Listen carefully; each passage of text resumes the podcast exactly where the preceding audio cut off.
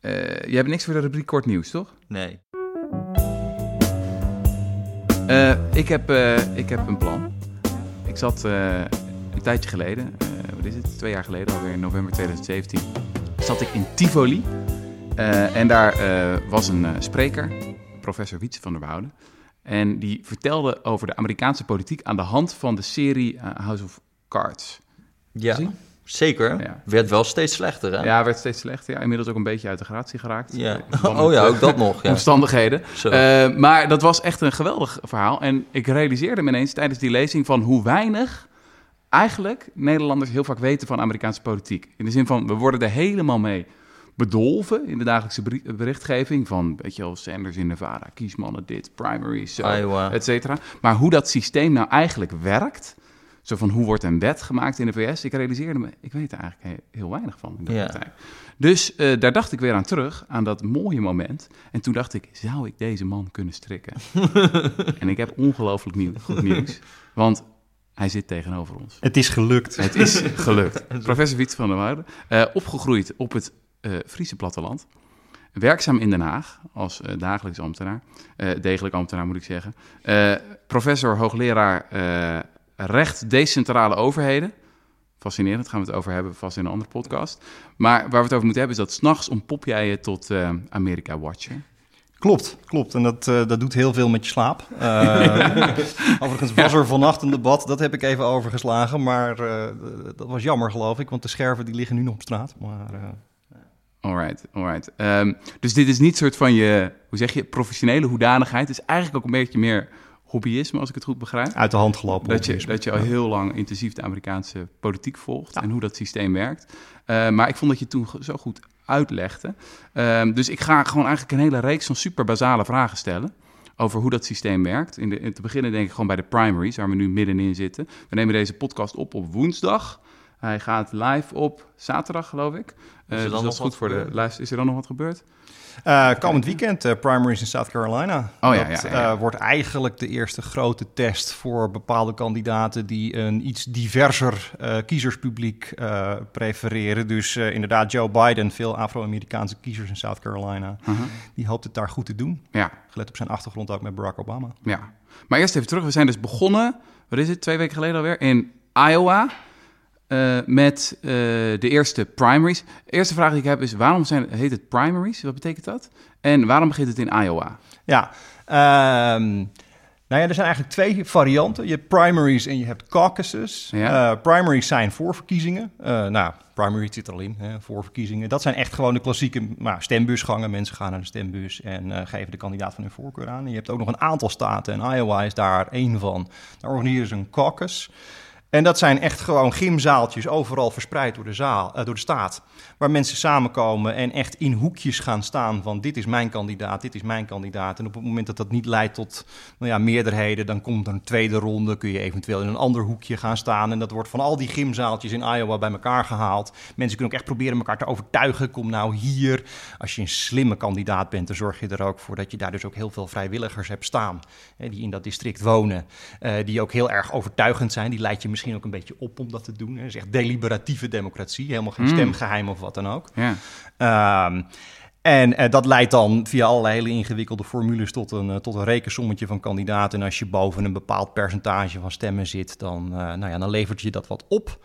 En waar levert je dat dan wat voor op? Dat levert je wat op voor de grote vergadering van de Democratische Partij, de convention waar uiteindelijk de genomineerde gaat worden bepaald. Nou, Want wanneer is die vergadering dan? Uh, nou, dat is, een gewetensvraag, maar dat is uh, een paar maanden voor de daadwerkelijke verkiezingen. Dus dat is net na de zomer. Dus die komt er nog aan? Die komt er nog aan. En nu dus zijn al die primaries en die caucuses zijn er om te bepalen wie de meeste ja. kiesmannen heeft. Op je moet je die convention gewoon voorstellen als een, een, nou ja, zeg maar een partijcongres maar dan wel echt Amerikaans. Hè? Dus uh, vlaggen, ballonnen, uh, primetime television, uh, goed geregeld.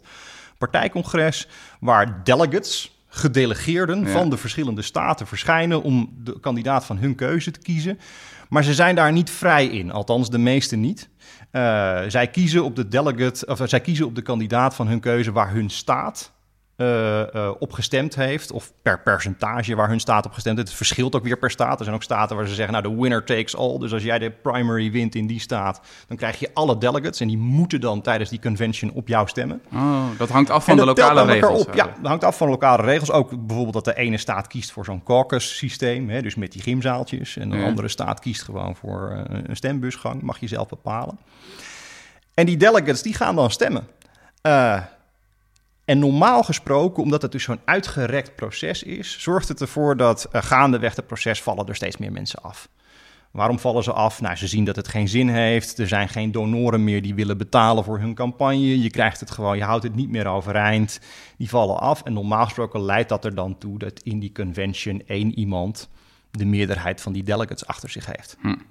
Ja, want we begonnen geloof ik met twintig uh, kandidaten of zo. Dus ja, en er zijn er al heel veel afgevallen heel veel ook nog voordat er überhaupt een stem werd uitgebracht. Maar na Iowa en New Hampshire heb je ook gezien dat er mensen zijn die, ja, weet je, de dynamiek is gewoon, ik heb het slecht gedaan. Uh, ik kom bij mijn donoren met de vraag, nou geef mij meer geld, want ik wil het beter doen. En die donoren, die, ja, die tellen gewoon hun knopen. Dus die zeggen van ja, uh, ik zie niet dat jij een viable candidate bent, een, een levensvatbare kandidaat bent. Uh, misschien heb ik wel een tweede keuze of een derde of een vierde keuze. Dan ga ik meer daarvoor. Mm -hmm. Ja, dan bloedt je campagne dood. En dan kun je het misschien in naam nog overeind houden. Maar je doet niet mee aan de debatten. Want daarvoor geldt ook dat je een bepaalde nou ja, uh, statuur moet hebben in de peilingen of in de donaties die je binnenhaalt. Oh, ja. En dan val je gewoon af. En normaal gesproken leidt dat proces keurig tot, tot één iemand die de meeste van die delegates achter zich heeft. En uh, dat wordt dan de genomineerde. Ja. Wat het spannend maakt, is dat we nu wel een aantal kandidaten hebben die eigenlijk helemaal geen incentive hebben om ermee op te houden. Ofwel omdat ze er financieel gewoon hartstikke goed voor staan. Omdat ze dat bijvoorbeeld met eigen geld doen. Dat ze een miljardair zijn, zoals Bloomberg. Bloomberg of ja. Steyer. Ja. Uh, of omdat ze weten dat het echt hun aller, aller, allerlaatste kans is. Uh, Bernie Sanders, Joe Biden, uh, ook gewoon qua leeftijd. Ja. Sanders heeft bovendien ongelooflijk veel geld. Um, dus wat het spannend maakt is dat er veel kandidaten, relatief veel kandidaten zullen zijn die misschien het hele proces tot het einde willen doormaken. Dat maakt de kans ook groter dat niet één van die kandidaten tijdens die convention een meerderheid heeft. Oh, en wat gebeurt er dan? Ja, dan komen er dus volgende stemrondes waarbij, er, uh, uh, uh, waarbij die delegates, die dus in eerste instantie verplicht waren om te stemmen op de kandidaat die vanuit hun staat, zullen maar zeggen, ja. was voorgedragen, of na rato van de stemmen die in die staat waren gegeven. Uh, ja, die worden vrijer. Dus die kunnen worden overtuigd om ook voor andere kandidaten ah, te gaan ah, stemmen. Ah, ah, oh, dan wordt het een beetje raar, hè? Nou ja, raar. Het wordt in ieder geval spannend. Dus je, je kan een situatie krijgen waarin Bernie Sanders bijvoorbeeld de meeste delegates krijgt, ja. maar niet genoeg om de nominatie te krijgen. Ja. En dat dan uiteindelijk het veld open gaat. En dat dan al die andere delegates gaan dan bijvoorbeeld op, weet ik veel, Buttigieg stemmen of op Warren of zo, of op iemand Ja. anders. Ja. Zodat uiteindelijk ook al heeft Sanders het beste gepresteerd, niet de kandidaat wordt. En daar worden nu al strategieën op losgelaten. Hm. Want het, is, ja, het, maakt ook uit wie dan die delegates zijn. Mhm. Hè, eh, of die een beetje overhaalbaar zijn. Nou ja, eh, je probeert daar natuurlijk delegates neer te zetten die ook echt voor jouw zaak gaan. Maar op een gegeven moment moet het tijdens zo'n convention, dat heet dan een brokered of een contested convention, en tijdens zo'n partijcongres, ja, tot, een, tot, een, tot een werkbare meerderheid te komen. Is dat vaak gebeurd trouwens? Nee, gebeurt niet heel vaak. Nee, het Ah. proces is wel echt zo ingericht dat dat dus niet hoeft. Nee. nee. Uh, en het is ook, ja, de, de, de, meningen verschillen er een beetje over of het, zullen maar zeggen, PR-technisch gezien goed is. Nee, dat lijkt mij niet, toch? Dan Nee, gaan heel nou veel ja. mensen heel teleurgesteld zijn. ja, ja. Precies. Eh, Tegelijkertijd, je hebt wel de volle aandacht. Ja, ja, ja. Vanuit het idee van there's no such thing as bad publicity kan het je ook helpen. Ja. Ehm, en dat is dus wel grappig. En ja, wat je daarnaast ook nog hebt, zijn de zogenaamde superdelegates. Ja, we gaan maar meteen even de details Mhm. in. Eh, Ja. Dat zijn mensen die eigenlijk helemaal niet eh, eh, vanuit die eh, eh, deelstatelijke voorverkiezingen naar voren komen. Maar mensen Mhm. die vanwege hun bepaalde statuur in de partij, omdat ze bijvoorbeeld parlementslid zijn of een voormalig president of Mhm. nou ja, anderszins een grote statuur in die partij hebben. Eh, ja, die hebben ook stemrecht tijdens die eh En convention. hoeveel procent is dat van alle stemmen? Ongeveer 15 procent. Hangt ook een beetje. Oh, dat is best wel fors, Verschilt ook per partij overigens. Ehm, en dat was bij de vorige eh, primaries met eh, Clinton tegen Sanders was dat een enorm ding. Want Clinton die haalde al die superdelegates binnen. Ja, want dat ja, is natuurlijk ja. het partij-establishment. En dat voelde ondemocratisch. Dat voelde ondemocratisch, want die zijn dus verder niet gekozen. Ja, tegelijkertijd, die mensen zijn niet voor niks, zeg maar, de elder statespeople van hun Mhm. partij. Dus daar zit wel degelijk een zekere hm. ja, waardering voor wat die mensen voor die partij betekenen in. Hebben ze dat dan nu aangepast? Ja, dat hebben ze nu wel aangepast. In die zin dat de meeste van die superdelegates in eerste instantie toch ook gedwongen worden om een bepaalde pledge, zoals dat dan heet, een bepaalde lijn te stemmen. En een aantal pas, als er een tweede ronde komt, mag stemmen. Ah, ja, ja, ja. dus, dus dan, dus maakt het weer interessant. Ja, dat maakt het dus een wat iets andere dynamiek, omdat het nu dus zo echt als een soort van kingmakers zijn, maar pas op het moment dat het misdreigt te lopen. Dus wat minder aan de voorkant. Want ik zag nu wel op 538, dat is van Nate Silver, en die doet altijd een soort van verkiezings... Hele goede site, ja. heel, uh, ja. Die doet altijd verkiezingsvoorspellingen en die heeft er ook echt een heel model bij. En dat, nou, dat gaat vooralsnog best wel goed, dat model. Maar die, die schat nu de kans, geloof ik, op 2 vijfde dat, het zo, dat er geen uh, meerderheid komt tijdens dat. Dus dat is nog een grotere kans. Ja. Twee vijfde Sanders ongeveer. Twee vijfde kans op een brokered convention. Oh, wow. En dan een vijfde een van de andere. Oh, ja. En tegelijkertijd moet je wel heel erg uitkijken. Ik bedoel, er hebben volgens mij nog maar iets van 600.000 mensen een stem uitgebracht in de VS. Hè? Dus we zijn drie staten ver nu. Uh, nou, tegen de tijd dat deze podcast wordt uitgezonden, spant er net om misschien vier. Ja. Ook allemaal kleine staten tot dusverre. Dus weet je, uh, er kan nog van alles gebeuren. Maar, uh, waarom, waarom begint het in Iowa en niet in een andere staat? En waarom doen ze niet gewoon alle primaries en caucuses op één en dezelfde dag? Ja. Uh, Iowa heeft dus dat systeem van die caucuses. Dat was vroeger een nog veel ingewikkelder systeem dan ze nu hebben. En ze hadden gewoon wat langer de tijd nodig om, zullen maar zeggen, de precieze uitkomst daarvan te berekenen. Dus heeft Iowa ooit verzonnen, wij gaan gewoon lekker aan het begin zitten. New Hampshire zit ook aan het begin met hun primary. Uh, zij hebben het in hun wetgeving vastgelegd. New Hampshire heeft in zijn eigen wetgeving vastgelegd dat zij de eerste primary van het land moeten zijn. Dus op het moment dat een andere staat zegt wij gaan eerder, dan gaat New Hampshire nog eerder. Ah. het heeft ook ehm, best wel veel macht eigenlijk. Hè? Want iedereen die zit daar campagne te voeren, geloof ik. Ja. En, en je zegt net, het zijn 600.000 mensen bij wijze van spreken. Ja. Het, is, het is natuurlijk best wel opvallend dat zo'n klein rotstaartje... dat daar gewoon alle presidentskandidaten maar gaan. Iowa is nog minder, toch? De eerste, dat heb je het echt over enkele tienduizenden. Ja, nou ja, een beetje gemeente Houten die dan gaat stemmen. ja. Zeg maar. Nou ja, kijk, Iowa is best groot, maar vanwege dat systeem van die caucuses, dat duurt gewoon lang. Je kunt niet even snel stemmen, zeg maar. Je moet een hele avond moet je eraan besteden om in dat gymzaaltje met allerlei mensen te gaan debatteren. Veel mensen laten het gewoon zitten. Hm. ik bedoel, uh, tegelijkertijd, ja, de, de, de, anonimiteit van het stemmen valt weg, maar het is ook wel weer leuk dat je het, echt een deliberatief proces is. Ja, echt overtuigen en maar ja, even terugkomend op die vraag van waarom zitten ze nou als eerste of waarom doen ze dat zo gespreid? Uh, kijk, voor een deel, dat systeem bestaat natuurlijk al heel lang. Ook nog voor allerlei vormen van, zullen we maar zeggen, echt nationale massamedia. Mm Van oudsher is het natuurlijk logisch geweest dat je die staten gewoon in een zekere volgorde afloopt. Uh, want ja, je, je moet erheen. Uh, je moet daar campagne gaan voeren. Je moet daar in de zaaltjes gaan oh, staan. Ja, ja, ja, dat kan niet overal tegelijk. Kijk, nu met zeg maar, de enorme mogelijkheden die massamedia biedt, uh, zou dat niet per se hoeven. Uh, maar het systeem is wel in stand gehouden.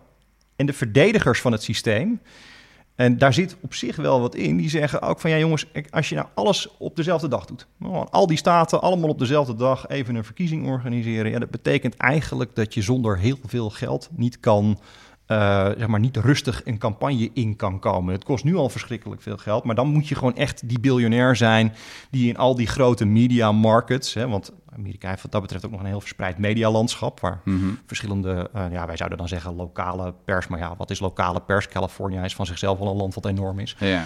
Uh, lokale pers dus nog heel belangrijk is. Ja, dan ga je dat gewoon opkopen. Ik bedoel, ik geloof dat Trump heeft geloof ik nu al op een van de dagen voor de daadwerkelijke verkiezingen zo'n beetje alle advertentieruimte op YouTube gekocht. Nou, als je dat dus gaat verplaatsen naar zo'n primary die op één dag plaatsvindt, um, ja, dan hebben bijvoorbeeld mensen als Buttigieg hebben geen, geen schijn van kans. Als je met kleinere staten begint, waar je ook echt met één op één contact met burgers, um, met stemmers, uh, met mensen die mogelijk vrijwilliger voor je willen worden, met mogelijke donoren, uh, echt wat kan opbouwen, ja, dan, dan kan zo'n zo'n zo'n uh, ja, hoe zeg je nominatieseizoen, ja. want dat is het bijna. Het wordt ook wel de primary season genoemd. Ja. Dan kun je echt tractie krijgen, of juist veel minder. En um, uh, Republikeinse primaries, zijn die er nu ook? Ja, zijn er ook. Ja, daar, daar hoor je dus helemaal niks van. Hè? Dat is dus wel weer grappig. Maar uh, Donald Trump moet ook gewoon genomineerd worden door zijn partij. Daar is ook zo'n convention uh, aan het einde van dat primary season. Huh. er is één kandidaat tegen hem met enige naamsbekendheid. En voor het overige zijn het, nou ja, mensen die uh, ja, kennelijk gewoon lol in hebben. Ja. Uh, Lord Buckethead, zeg maar, een beetje uh, alle Engelse verkiezingen. Ja. Ehm, die ene, dat is Bill Weld, dat is een voormalig gouverneur. Ja, in Iowa en New Hampshire haalde die geloof ik 10% van de stemmen. En Trump gaat met 90%.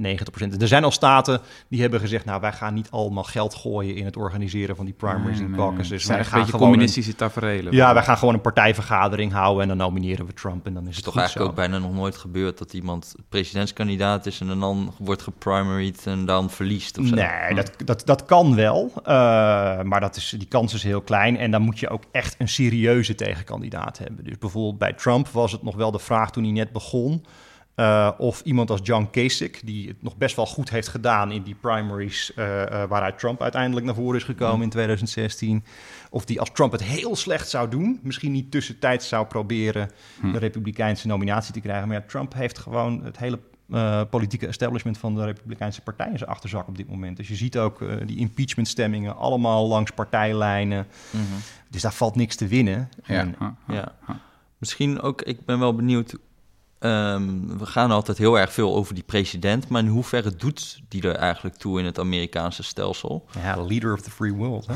ja. Dus, uh, dat, ja.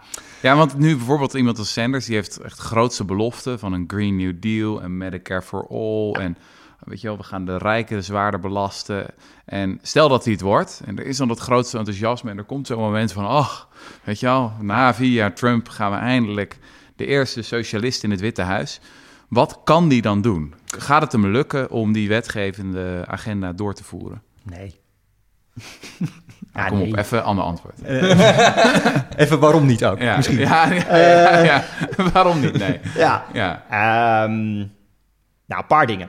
Uh, er zit iets heel schizofreens in die hele campagne voor Amerikaanse presidentsverkiezingen. In die zin dat het vrijwel uitsluitend over binnenlandse politiek gaat. Mm -hmm de president gaat maar voor een heel klein deel over binnenlandse politiek. Daar heeft hij wel invloed, maar heel weinig echte macht.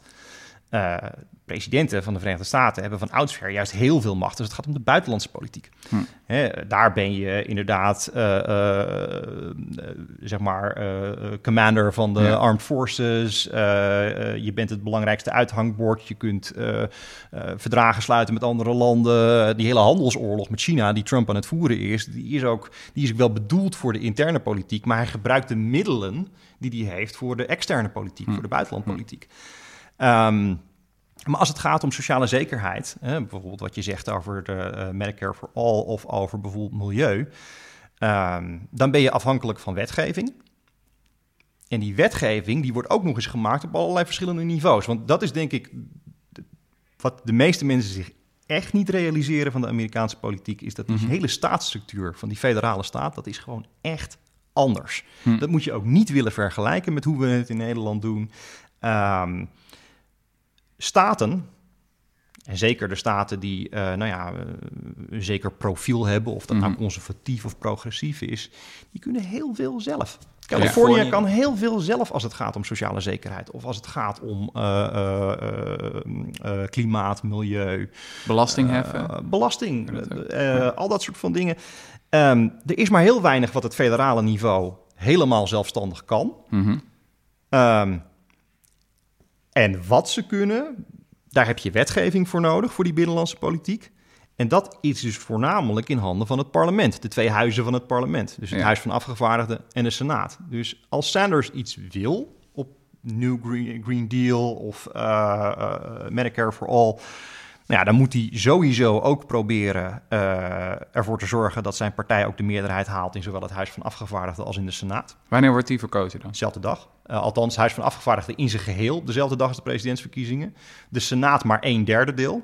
Dan wordt elke twee jaar een derde gekozen. Die senatoren zitten zes jaar. Uh, dus dat loopt niet gelijk op. En daarom heb je ook vaak dat een president bijvoorbeeld na in het begin nog wel een meerderheid heeft in de Senaat. Ja. En dan twee jaar later ineens niet meer. Ja, en met het huis is het nog veel erger. Het huis van afgevaardigden. Die mensen zitten twee jaar. Huh. Dus die zitten eigenlijk in een constante campagne. Want je bent net begonnen en je kunt eigenlijk alweer campagne gaan voeren voor de volgende. Ja, tenzij je in een district zit waarbij je zeker weet, joh, ik zit hier al 80 jaar en de mensen stemmen toch wel voor me. En er is geen haar op het hoofd van welke willekeurige kiezer in mijn district die dat eraan denkt om voor de tegenpartij te stemmen. Mhm. Dan zit je veilig. Maar daar waar het om gaat, zeg maar die middenclub van districten, van het Huis van Afgevaardigden, waar nou, je maar zeggen, echt de strijd wordt uitgevochten zie je heel vaak dat na twee jaar de eerste teleurstelling met een zittende president is ontstaan. Mhm. De tegenpartij een enorme push weet te genereren en ook geld weet binnen te halen voor uh, verkiezingen. En dat heb je dus in 2018 gezien. De Democraten winnen het huis terug. Ja. En dat is Obama is andersom ook het, uh, hetzelfde overkomen. Ja, ja, ja, ja, Dus dat zie je heel vaak. En, en, en de kans dus dat je op nationaal niveau al alles opgelijnd krijgt, is al heel klein. Laat staan dat je vervolgens voor dat deel waar die staten zelf verantwoordelijk voor zijn, uh, ook hen allemaal in het gelid weet te krijgen. Want daar heb je natuurlijk ook allemaal vergelijkbare systemen met gouverneursverkiezingen, maar ook uh, deelstaatparlementen die worden gekozen. Sommigen hebben daar ook weer twee kamers, dus ook weer een huis van afgevaardigden en een senaat. Ja, dat krijg je nooit allemaal opgeleid. En dan kan je nog door de Supreme Court worden afgeschoten. En dat ook nog. Ja, dat is ook weer echt, echt iets heel erg... Er zijn eigenlijk vier dingen echt heel, heel anders. stelsel eigenlijk. Het is heel moeilijk om iets veranderd te krijgen. Ja. Omdat er zoveel checks zitten van... Je moet maar, heel veel hoorders klaar. Laten we even de route doorlopen dan. Hè? Dus laten we zeggen... Oké, Sanders wordt de president. En hij heeft een klinkende overwinning. En hij heeft de meerderheid in het Huis van Afgevaardigden. Stel, hij wil een fikse belastingverhoging gaan doorvoeren. Hoe begint dat dan? Dan zegt hij: Luister mensen, ik heb een plan. Ik heb het even uitgetikt op een memo. Dat begint in het Witte Huis dan, zo'n wetgevend En dan gaat het naar het Huis van Afgevaardigden eerst. Zeg Ook al best wel weer Nederlands gedacht. Oké, sorry. Uh, ja, ja. Ehm, anders dan bij ons heeft de president geen enkele formele rol aan het begin van het wetgevingsproces. Dus als hij iets wil, dan zal hij een lid van één van beide huizen, mag in mhm. beide huizen beginnen. Hè? Niet zoals in Nederland dat je moet beginnen in de Tweede Kamer, zeg maar. maar moet hij een lid van één van beide huizen zover krijgen om dat plan maar eens in te dienen. Oh, ja. nou, die moet daar dan een meerderheid voor zien te krijgen. Er komen natuurlijk allemaal amendementen op, allemaal wijzigingen. Iedereen wil natuurlijk wat. Uh, Dan gaat het naar het andere huis. Dus, dus, dus, hij zegt dan tegen EOC of zo van oké, EOC, doe jij eens even... Cortez, doe jij een stevige belastingverhoging. Laten we aannemen dat dat lukt ja. in het Huis van Afgevaardigden, ja, dat daar meerderheid is. Dan gaat het naar de Senaat. Ja. En in de Senaat moet je een meerderheid hebben van 50%. Moet je ook een meerderheid hebben, 50% plus 1. Uh, eh, dan wordt het interessant hoe die Senaat er dan uitziet. Mm -hmm. uh, 100 leden, twee leden per staat. Mm -hmm. Dus dat is ook helemaal niet, zullen we maar zeggen, uh, evenredig. Uh, dat betekent kleine staten hebben daar relatief veel macht. Uh, want, Californië heeft twee, twee senatoren. Ja, uh, Montana heeft er twee. Iowa Michigan heeft, heeft er twee. twee. Florida heeft er twee. Niet gecorrigeerd naar bevolking. Nee. nee. het idee is juist dat die senator is om de belangen van deelstaten te beschermen... en dat deelstaten allemaal evenveel waard zijn. Oh, ja. En dat het huis er vooral is om het geheel te beschermen. Maar daar zit al een soort van fundament... als democraten vaker in steden wonen bijvoorbeeld... Ja. En hoe meer je zeg maar uitgestrekt woont, hoe meer macht je hebt. Ja. Hoe ruraler. Ja. Dat is uh, heel krom natuurlijk. Nou ja, goed, het is, een, het, is een, het is vanuit een andere invalshoek is het ingestoken. Namelijk, uh, je hebt het belang van de kiezers, van de bevolking, maar je hebt ook het institutionele belang van de deelstaten. En die deelstaten die zijn in die zin gelijkwaardig aan elkaar. Dus er is één kamer waar de bevolking gewoon ongeveer evenredig is vertegenwoordigd. Maar goed, dat werkt via het districtenstelsel ook weer iets anders. En er is één kamer waar de staten zijn vertegenwoordigd. dus, dus, dus, daar wordt ook niet zozeer de, de, daar wordt ook niet zozeer de bevolking vertegenwoordigd, maar die staten. En elke staat is in die zin evenveel waard. Maar dat betekent wel dat als jij jouw belastingverhoging erdoor wil krijgen, ja, dan moet ik toch ook gaan praten met mensen in hele kleine staten. Uh, soms wat meer rurale gebieden, soms wat mhm. conservatiever. Ja, dan gaat het ook om dingen als. Uh, zeg die nieuwe, uh, ik wou bijna zeggen marinekazerne, maar dat is natuurlijk ook een beetje... Uh, ja. maar je kan wat cadeautjes geven aan staten her en der. Om zeker, ze, ja. zeker. Nou, sterker nog, dat, dat moet haast wel. Dat verklaart ook waarom sommige federale voorzieningen in kleine staten aanzienlijk beter geregeld zijn dan in grotere staten. Want in die kleinere staten kun je over het algemeen relatief goedkoop twee stemmen binnenhalen. Ja, ja. Uh, want ja, die, die willen wel wat, maar dat is nooit van dezelfde orde als wat Californië nodig heeft. Nee. Maar Republikeinen kunnen toch ook nog, eh, want als je niet een meerderheid hebt van wat is het, 60 procent, dan kunnen ze het ook nog blokken door te filibusteren, toch? Door gewoon heel lang te gaan ja, ja, ouwe ja. hoeren. Precies, in de Senaat heeft ook nog weer hele eigen archaïsche regels die ervoor zorgen dat je eigenlijk meer dan een normale meerderheid nodig hebt. Dus dat wielen en dealen wat je moet doen om dat erdoor te krijgen. Moeten we even uitleggen, filibusteren, dat is toch dat je gewoon heel lang door blijft praten? Ja, nou, het, het, uh, ja, dat is, dus maar zeggen, de televisiegenieke uh, variant ervan. Ja. Uh, maar meestal is het dreigen met dat te doen is al genoeg. waar gaat het om? wetgeving moet binnen een bepaalde termijn op een gegeven moment gewoon worden afgerond. Mm -hmm. En als je vlak voor zo'n termijn zit, dan kun je als senator kun je zeggen van nou ik ben hier eigenlijk wel tegen en ik vraag gewoon onbeperkt spreektijd. Net zolang totdat het moment dat je die wet had moeten goedkeuren gewoon voorbij is. De sessie van het parlement is voorbij en dan moet je eigenlijk weer van vooraf aan beginnen. En er zijn dus al voorbeelden van, van mensen die gewoon telefoonboeken gaan voorlezen. Of uh, Ted Cruz heeft het een aantal jaar geleden nog gedaan. Op een gegeven moment rond kinderbedtijd, hij was niet thuis, is hij maar Green Eggs and Ham van Dr. Seuss gaan voorlezen voor zijn ah, kinderen. En het gaat zo door. Um, Zo'n filibuster kun je doorbreken, maar dan heb je inderdaad dus die, uh, die, die 60 stemmen nodig. Ja, en ja. Ehm, als je die niet hebt, dan is meestal het dreigen met zo'n filibuster is al genoeg. Ja. Om te denken van nou, misschien moeten we toch wat water bij de wijn. Ja. En kunnen ze niet de parlementaire procedures gewoon wijzigen met zeg 50 stemmen, met een simpele meerderheid? Ja, dat kan wel. Dat wordt gezien als de nuclear option. Chuck, of niet Chuck Schumer. Um, uh, Mitch, McConnell, de, de leider van de Republikeinen in de Senaat, uh, die, die flirt ook zo nu en dan wel met dat idee van ja, we kunnen de regels ook gewoon aanpassen. Tegelijkertijd, en ik praat het niet goed hoor, want het is een raar systeem, maar het, het doet wel iets wat ervoor zorgt dat die partijen in ieder geval nog een beetje met elkaar moeten onderhandelen, nog een beetje met elkaar tot compromissen moeten komen. Ehm, want anders wordt het wel heel erg, uh, uh, zeker nu, uh, waarbij er gewoon echt strak langs partijlijnen wordt gestemd, wat echt nieuw is voor Amerikaanse begrippen hoor. Want die partijen zijn natuurlijk heel breed en er zijn altijd mensen die het idee van de president eigenlijk helemaal niet zo'n goed idee vinden. Mm um, maar nu echt strak langs partijlijnen wordt gestemd, ja, enige vorm van bipartisanship, zoals het dan heet, hè, partijen die ook nog een beetje met elkaar, zullen we maar zeggen, tot overeenstemming komen, valt dan weg. Hm. De vraag is of je dat wil, of je zeg maar, echt, echt brute meerderheidsbesluitvorming wil. Ja. Een van de dingen die mij altijd het meest bekruipt als ik me verder verdiep in het Amerikaanse systeem, is hoe, ja, het viel net al even, hoe ondemocratisch het lijkt te zijn ten opzichte van het Nederlandse systeem. Als je bijvoorbeeld dingen neemt als hoe makkelijk het is in Nederland om te stemmen. Weet je, we krijgen allemaal gewoon een stembiljet opgestuurd en je kan dat gewoon doen. Of uh, je, je krijgt 1% van de stemmen, nou dan krijg je 1% van de zetels. Maar dat is in, in andere landen, en zeker in de VS, helemaal niet vanzelfsprekend. We hebben het al gehad over de Senaat. Dan is het, nou ja, dan is het dus per staat. En dan is het al nadelig als je in een heel dicht bevolkte staat uh, woont. Terwijl je met stem dus veel meer impact heeft als je in een uh, dun bevolkte staat uh, woont. Maar hetzelfde had je natuurlijk ook met de presidentsverkiezingen. Dat Hillary Clinton, ja, we, we het allemaal, ze heeft de verkiezing verloren.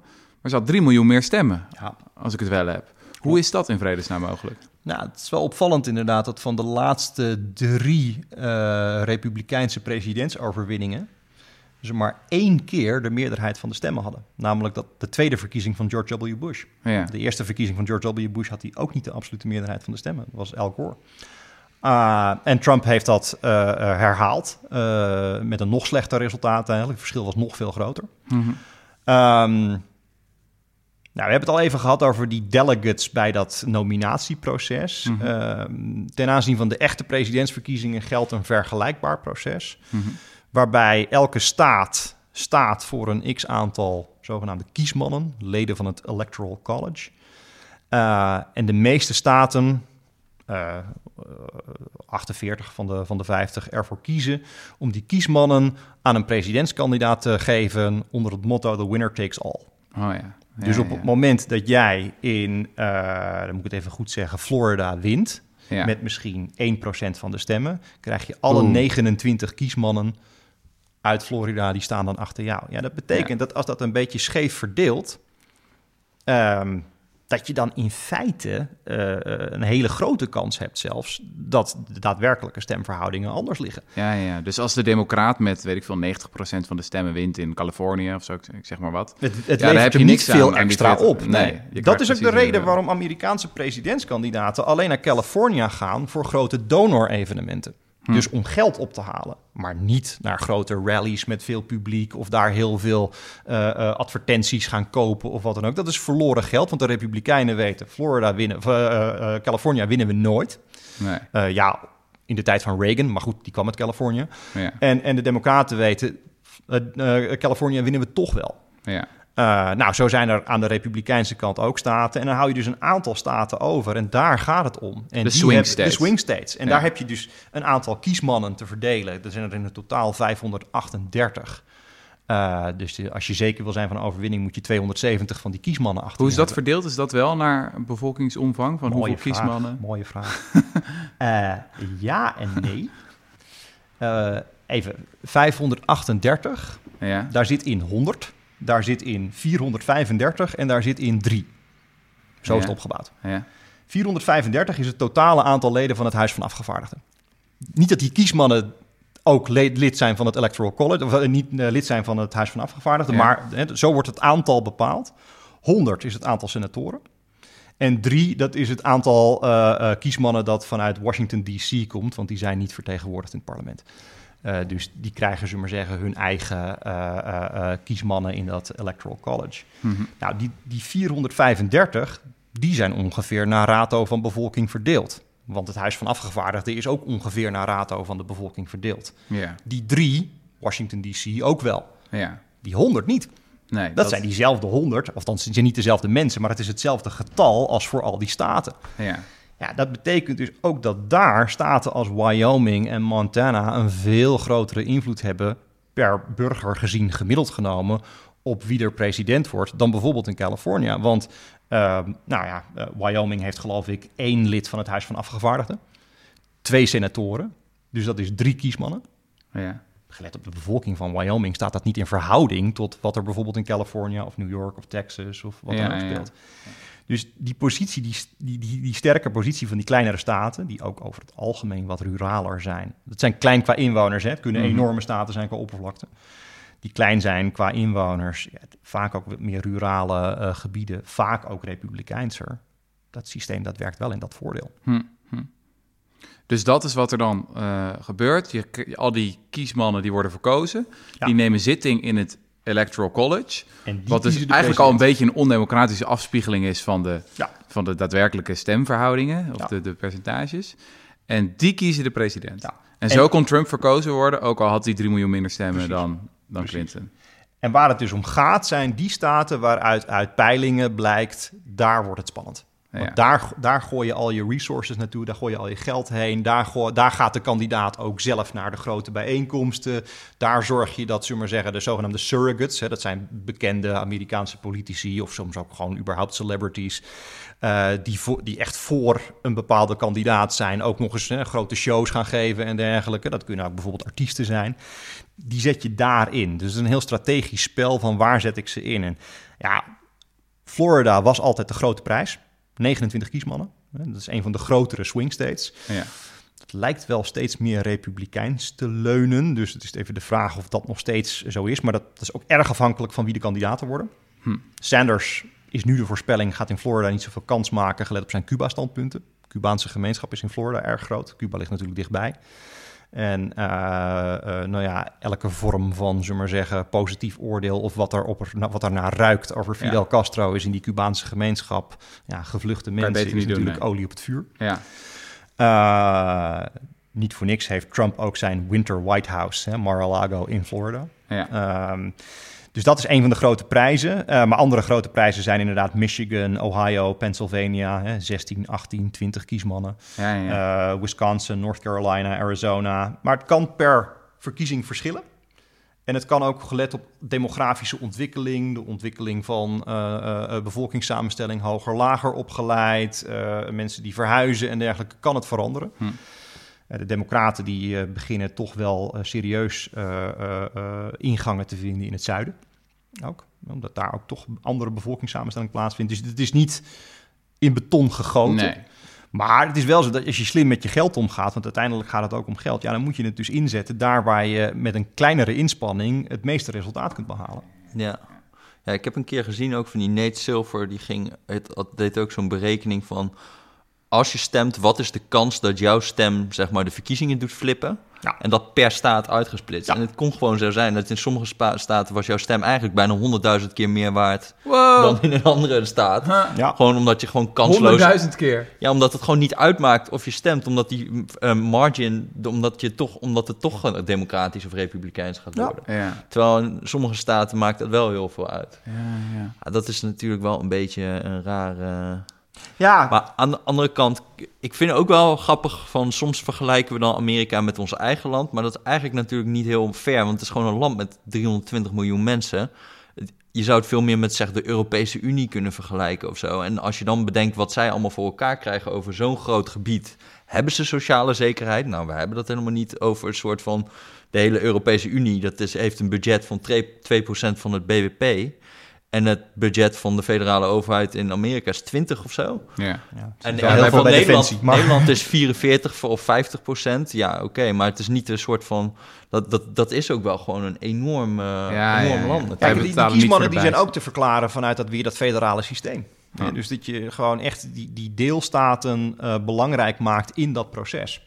En dat het dus niet gaat om gewoon de totale optelsom op het land. En kijk, Trump zegt wel, en op zich heeft hij daar gelijk in. En zegt van, kijk eens jongens, er wordt steeds gezegd... ik heb die verkiezingen met 3 miljoen verloren. Nee, ik heb de verkiezingen gedaan onder de regels zoals die nu gelden. Hadden er andere regels gegolden... dan had ik die campagne helemaal anders aangevlogen. Bijvoorbeeld veel meer nationale media en dergelijke.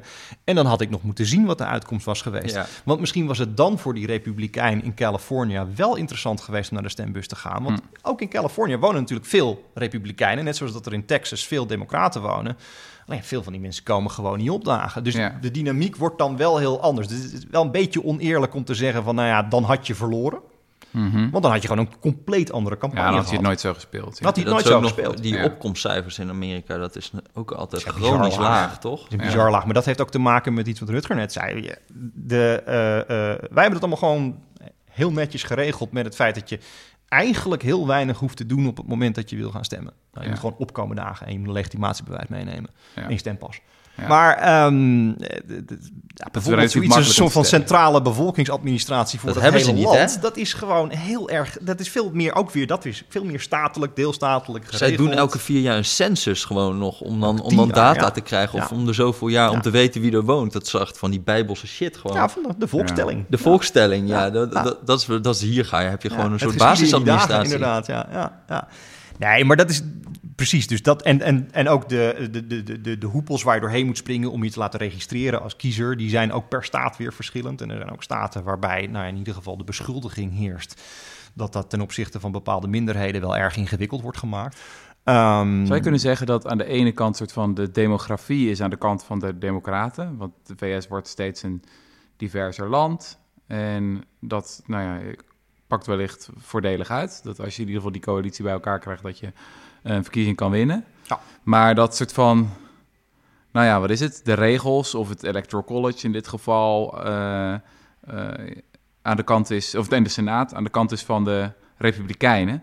En dat het dus ook in het belang is van de Republikeinen om die regels vooral zo te houden zoals ze is. En misschien nog ietsje onrechtvaardiger te maken met. Wat is het over gerrymandering? Uh, heb je ook verteld, kan ik me herinneren, twee jaar geleden. Ja, nou, maar dat is wel waar. Als je kijkt naar gewoon hoe het op dit moment werkt, uh, met de huidige demografische samenstelling, dan, dan, dan werkt het systeem in, in het voordeel van de Republikeinen. Uh, dat kan natuurlijk ooit ook wel weer anders worden. Mm bedoel, in het verleden waren de Democraten juist heel sterk in het diepe zuiden. Mm -hmm. De Republikeinen waren de partij die de slavernij heeft afgeschaft. Ja. En in het diepe zuiden lag dat helemaal niet lekker. Nee.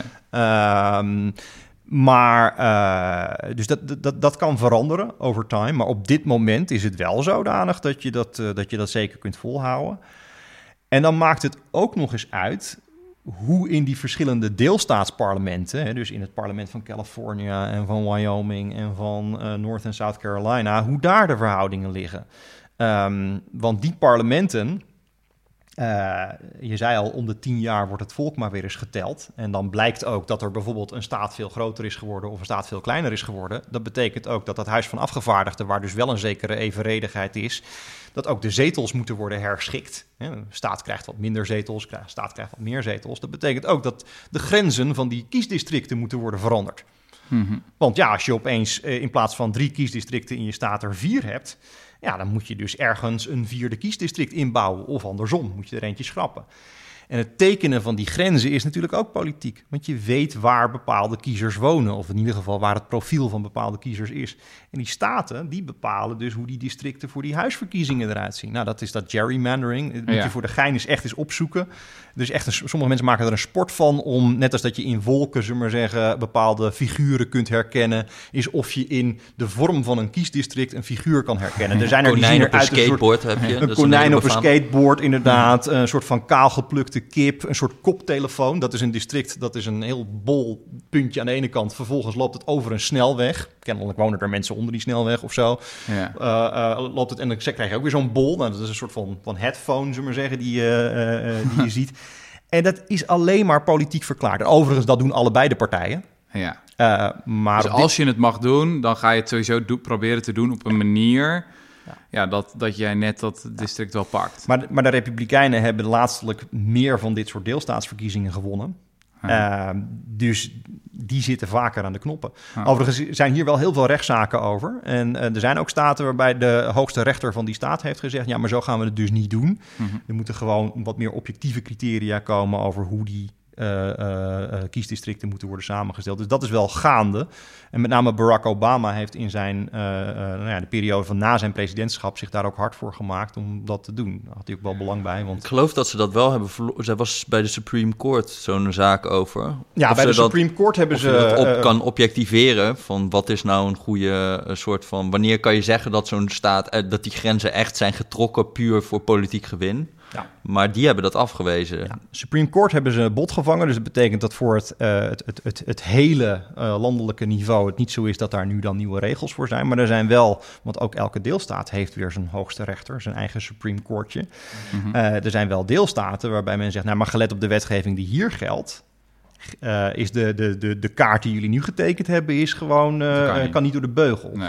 Dus dat zie je wel her en der, zie je dat zo verschijnen. Het is misschien ook een beweging die langzaam moet op. Dus uiteindelijk ook zo gaan met homohuwelijken. Ik bedoel, mm -hmm. bepaalde staten hadden het wel, andere hadden het niet. De Supreme Court zei er eerst nog over, nou ja, wij gaan er niet over. Dat moeten die deelstaten maar lekker zelf bepalen. En uiteindelijk komt er ja. een grote uitspraak. En dan is het opeens ook over het hele ja. land uitgerold. Laten we daar tot slot nog even op, op inzoomen. Want dat is eigenlijk de laatste grote macht in de VS, waar we het niet over hebben gehad. Je hebt het Witte Huis, de president Huis van Afgevaardigden, de Senaat en dan het Hoge Rechtshof. Uh, ik wil hoge rechter worden, hoe word ik dat? Uh, nou, je moet uh, sowieso een vooraanstaand jurist zijn. want anders maak je echt geen schijn van kans in dat, in dat nominatieproces daarvoor. dat, dat, dan word je echt gewoon weggeblazen. Ja. Je, je moet zoveel mogelijk van onbesproken gedrag zijn. En je moet een duidelijke politieke signatuur hebben. Republikeins of de ja. democratisch. En dat laatste, dat komt door de manier waarop die leden van de Supreme Court worden gekozen. Die worden uh, voorgedragen door de zittende president. Dus er valt een vacature vrij. Hè? Die mensen zitten voor het leven. Oh ja. valt een vacature vrij omdat iemand zegt ik stop ermee of iemand ja, komt te overlijden. Uh, de president uh, draagt iemand voor en de Senaat moet die persoon bevestigen. Dat geldt overigens voor de Supreme Court, maar ook voor een heleboel hele belangrijke courts die daar net onder zitten. Um, dus dan heb je een president nodig die ook die senaat achter zich heeft. Ah, ja. Of in ieder geval uh, daar op de een of andere manier mee weet uh, te dealen ja. dat dat kan. En dat had Obama bijvoorbeeld niet? Nee, nee. Um, uh, Antonin Scalia, een van de, de, de, grote conservatieve rechters. Een man die overigens ook echt wat kon. als je echt eens mooi Amerikaans proza wil lezen... dan moet je zijn dissenting opinions... dus zeg maar zijn afwijkende meningen bij sommige rechtszaken lezen. Dat is echt nou ja, naast hilarisch is het ook stilistisch prachtig en het zit juridisch goed in elkaar. Je hoeft het er niet mee eens te zijn. Um, die overleed.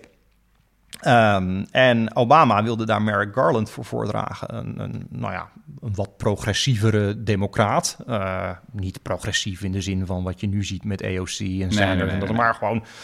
Beetje, een uh, beetje midden. Ja, waarbij, waarbij dus de balans in dat Supreme Court anders zou worden. Hoeveel uh, zijn er in totaal? Het zijn er negen. En uh, toen, uh, nou ja, eigenlijk in die periode was het een beetje vier tegen vier. En Justice Kennedy in het midden. Die was ooit door een republikein benoemd, maar die was een beetje in de loop van de jaren wat, uh, nou ja, wat zwerven. Meer, ja, oh, ja, wat gaan zwerven eigenlijk. um, en, en, dat was eigenlijk wel mooi, omdat dat nou, een redelijke balans gaf. Dus in die zin was het vanuit de republikeinen ook niet zo gek om te zeggen van ja, maar ga je nou zo'n aardsconservatief vervangen door Merrick Garland? Aan de andere kant, de president had dat recht. Ja. Wat de Senaat toen gedaan heeft, de republikeins gecontroleerde Senaat, was wel echt heel smerig. Ze hebben niet eens het proces gestart. Dus ze zijn niet eens hoorzittingen met die man gaan houden. Ze hebben hem gewoon de deur geweigerd. Hm. Kijk, je moet op zijn minst daar een eerlijk proces zeg maar, op loslaten. Mhm. Eh, en vervolgens kan je ervoor kiezen om zo iemand niet te nomineren. Ja, dat kan. Ja. Maar ze hebben gewoon daar, omdat het ook in het laatste jaar van het presidentschap van Obama was, hebben ze gewoon de tijd laten verstrijken. En vervolgens hebben ze dus inderdaad die Gorsuch, die wat meer conservatieve rechter kunnen neerzetten. Vervolgens gaat Kennedy, de, de, de, de, de, middenman, de, de, middenman gaat weg. En daar hebben ze nu ook die Kavanaugh toch al stopt ermee. Maar hij is toch voor het leven benoemd? Of had hij geen zin meer? Nou, geen zin meer. Stopt ermee. Ja. En die Kavanaugh, die, die is daar nu ook benoemd. Dus de balans is nu wel die een beetje Die is niet van bepaald onbesproken gedrag geweest. Nee, nee. Uh, in ieder geval in de, in, in, in de beeldvorming niet. Ja, nee. Ja, ja, wat waar is altijd lastig, lastig omdat. Uh, want het, maar dat is dus nu wel 5-4. Ja. Maar en kan je ook iets want uh, dat er zoiets is als een soort hoge rechtsop wat zoveel invloed heeft op wetgeving en zoveel dingen kan afwijzen. Er is ook iets in die Amerikaans recht wat gewoon toch wel heel anders werkt dan bij ons van. Ja, ik weet, ik weet niet, jij, jij hebt ook wel zo'n boekencontract bijvoorbeeld in Amerika, is dat altijd zo dik. Ik weet niet of dat daarmee te maken heeft, maar er is gewoon iets, die juridisch iets heel anders in dat stelsel dan bij ons. Ja, uh, boekencontracten weet ik niet, maar... uh, um... maar gewoon überhaupt het contractuele denken. Echt. Ja. Het is, uh, mag een kopje koffie en dan zeggen, nou, ik ga even het contract op. Even een NDA tekenen. Ja, de hele tijd. Ja, nee, dat is waar. Um, hier speelt uh, ook nog iets anders. En, en dat is dat uh, in de Amerikanen gewoon heel anders denken over de verhouding tussen rechter en wetgever. Kijk, we hebben in Nederland inmiddels ook wel wat discussie over van, nou ja, wat... Zo'n agenda is heel uniek voor ons. Ja, ja. En, en, en daar gebeurt het echt... Ja, en ook, en ook goed nieuws dat, dat er dus vervolgens ook echt wat mee gebeurt. Maar dat, in de Verenigde Staten is dat eigenlijk heel normaal. Dat de rechter een uitspraak doet over, nou ja, gewoon maatschappelijk eh, relevante thema's. En dat hebben ze zelf afgedwongen. Uh, in de 19e eeuw de uitspraak Marbury versus Madison gedaan, waarin het Supreme Court zelf heeft besloten: wij hebben het recht om wetgeving uh, ongrondwettig te verklaren. Op het moment dat wij vinden dat het ongrondwettig is. Uh, nou, Nederlandse rechters mogen dat bijvoorbeeld al niet. Um, en um, nou ja, niemand heeft ze tegengehouden. Dus daar zijn ze vervolgens mee doorgegaan. En dat heeft tot hele interessante uh, rechtspraak geleid. Dus bijvoorbeeld eh, het echte wedge issue, of een van de grote wedge issues in de Amerikaanse politiek, abortus. Mhm. Dus uiteindelijk door de rechtspraak is dat uh, tot, een, tot een conclusie gekomen. Dat, ja. dat ettert nog wel wat door. Maar ten principale is daar in de rechtspraak uitspraak over gedaan. Homohuwelijk hetzelfde. Ja, desegregaat. Uh, desegregaat. Brown versus the Board of Education. Maar ook uh, dat je bijvoorbeeld dat geld wat je in een verkiezingscampagne pompt... dat dat wordt beschermd door vrijheid van meningsuiting. Ja. Citizens mhm. United. Dat zijn wel, ja... Maar dus dat is eigenlijk gewoon zo ongelooflijk invloedrijk. En dat dit onder Trump is gebeurd, dat er twee conservatieve rechters bij zijn gekomen, dat beïnvloedt dat land nog generaties. Ja, ja, zeker omdat, uh, uh, nou ja, ook aan de, aan de uh, democratische zijde, om het dan zomaar even te zeggen, van dat Supreme Court zijn ze ook niet allemaal nog de jongste. Mm. Ruth Bader Ginsburg, daarvan wordt gezegd dat ze eigenlijk wel zou willen stoppen. Ja. ja, die probeert het natuurlijk uit. Maar die kan niet stoppen natuurlijk. Die heeft echt belang bij een, een democratische president. En dan voor die democraten gaat het er dus nu wel om om echt iemand uit te kiezen die Trump kan verslaan. En niet alleen dat, maar die ook nog mensen enthousiast kan krijgen om naar de stembus te gaan. Om niet alleen voor die persoon te stemmen, maar ook voor de senaatzetel als die uh, ja, ja. open staat. Voor de zetels in het Huis van Afgevaardigden, voor het eigen parlement van de staat. Misschien nog voor de gemeenteraad, et cetera, et cetera, et cetera. Want als je daar dan eenmaal toch bent, dan kun je net zo goed ook voor al die andere verkiezingen democraat kiezen. En daar zijn dus de, de Sanders-tegenstanders erg bang voor. Oké, okay, tot slot. We gaan even uit het domein van de expertise. We gaan even lekker... Uh, we gaan even uit het domein van de expertise. Ja, ja, we mogen even voorspellen. Wat gaat er gebeuren? Uh, ik denk dat het bij lange na nog niet zeker is dat Sanders die nominatie gaat winnen. Mm -hmm. uh, ik, maar wie het dan wel wordt, dat vind ik heel erg lastig. Ik denk dat het echt een contested convention gaat worden. En uh, ja, er zou ook opeens zomaar toch Joe Biden uit kunnen komen. Hm. Uh, Gewoon omdat dan het contest is en dan... Ja, en als hij toch wat tractie krijgt in, in, de, in de staten waar uh, African Americans veel, een veel dominantere stem hebben, dan kan dat ook weer een hele andere dynamiek geven. ja, Bloomberg, ik zie het niet, maar ja, het kan natuurlijk wel. Ja, zou echt bizar zijn, toch? Ja. Als een, ja, dat... als je gewoon, dan kan je gewoon de ene oligarch die de andere opvolgt. Ja. Ja. Jesse? Ik denk dat Sanders wel de nominatie gaat winnen, maar dat hij gaat verliezen in de verkiezingen. En ik denk dat we dan allemaal heel teleurgesteld gaan zijn en dat we dan... Uh, ik denk dat Sanders de nominatie gaat winnen, dat hij de president wordt. en dat hij een manier gaat vinden om die hele progressieve ja, agenda ja, door te rossen. En dat we naar geschitterde tijd toe Oké. en op die noot sluiten wij deze podcast af. Uh, dank voor je komst, Wietse. Graag gedaan. Ja, uh, gaan we nog een keer doen als we weer uh, niks begrijpen van wat we in het, in het nieuws zien over Amerika. Ik heb een boel geleerd. Hoop jij ook? Ja, dat was leuk.